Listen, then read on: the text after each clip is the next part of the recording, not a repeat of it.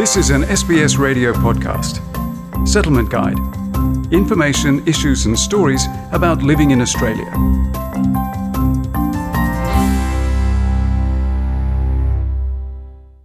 Moving to the country can offer more affordable housing and better job opportunities while fostering community. And all across Australia, programs are created to attract migrants to regional areas. Audrey Bourget reports. Melissa Carbonell Fullerton moved to Australia from Colombia 10 years ago. She lived in busy Melbourne for several years before deciding to relocate to the Mornington Peninsula with her husband. I moved there because we wanted to see change, basically. So we just wanted to, I don't know, be in an area that's a bit more relaxed and quiet and away from the hustle and bustle of the city. She also moved to the Mornington Peninsula so they could buy a house, which they couldn't afford in Melbourne. Regional Australia Institute CEO Jack Archer says that on top of housing affordability, job prospects also attract people to regional Australia. I think there's a lot of hidden opportunity for migrants in regional Australia. I think there's a there's a diversity of jobs out there. You know, there's demand for people who are looking for entry level jobs in agricultural industries, in services industries, in regions, um, in both big and small towns.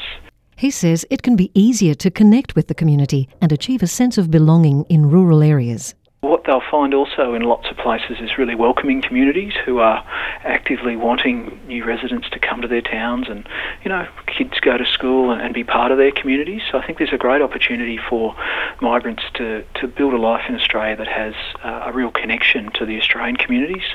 Something that um, migrants have told me about is that, you know, living in the larger cities and in some of the areas which are, really densely populated with new migrants, people don't have as many opportunities to, to connect to the broader Australian community. And, and one thing about living in regions is um, that you certainly get that great opportunity.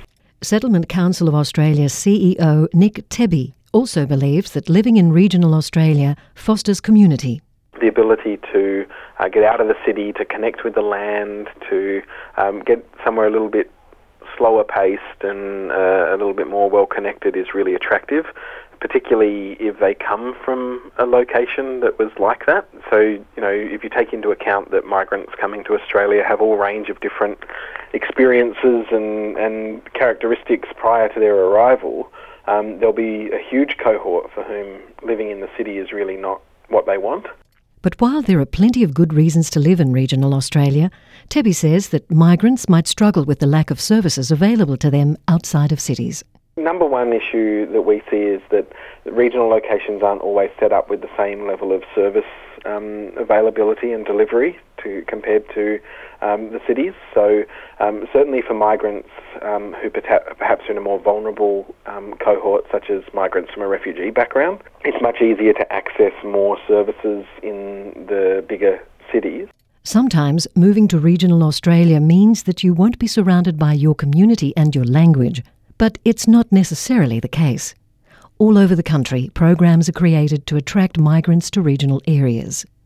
Nick Tebbey gives the example of Mingoola in New South Wales, where African refugees have helped revigorate the town.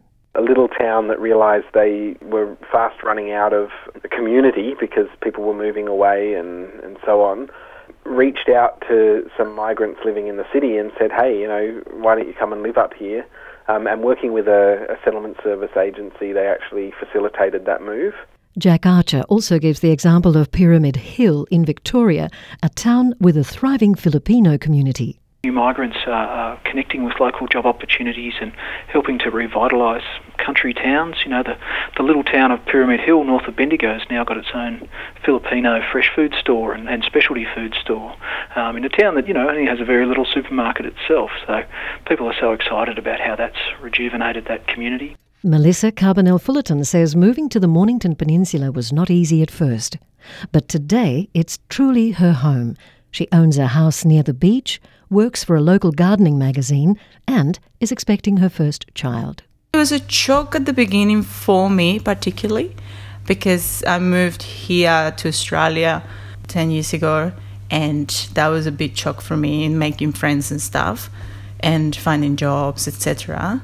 So for me, moving to regional Victoria was felt almost like migrating again. So it was a bit hard to adjust to that again. But um, it wasn't as bad as I thought, and it took me less time to get used to it. Um, I had the language on my side now, so it was easier for me to find jobs and friends. If you're thinking about moving to regional Australia, both Jack Archer and Nick Tebbey say you have to do quite a bit of research to find the best area for you. Get in touch with your local migrant centre to see if they can connect you to opportunities in regional areas. Once you've identified places that you're interested in, contact the local council and check if there's a migrant resource centre there. And before you make any decision, Archer suggests you go for a visit make a bit of a short list, talk to people in their networks, um, then make contact with um, local organisations and uh, take a trip out there and, and, talk to some people. I think you'll um, get a, a, great response if you um, take the time to go and visit a community and, and talk to the locals and, and see what the opportunities might be. You know, the, it's a really practical thing and, and you know, like moving anywhere, it's, it's better if you get a chance to have a look at a place and really get a sense of what it might offer before you make the big decision to move. If you're thinking of making the move and want to compare local economies, the Regional Australia Institute has a tool for that on its website at regionalaustraliainstitute.org.au. Feature prepared by Audrey Bourget, and for SBS, I'm Margarita Vasileva. This was an SBS radio podcast. For more settlement guide stories, visit sbs.com.au/radio.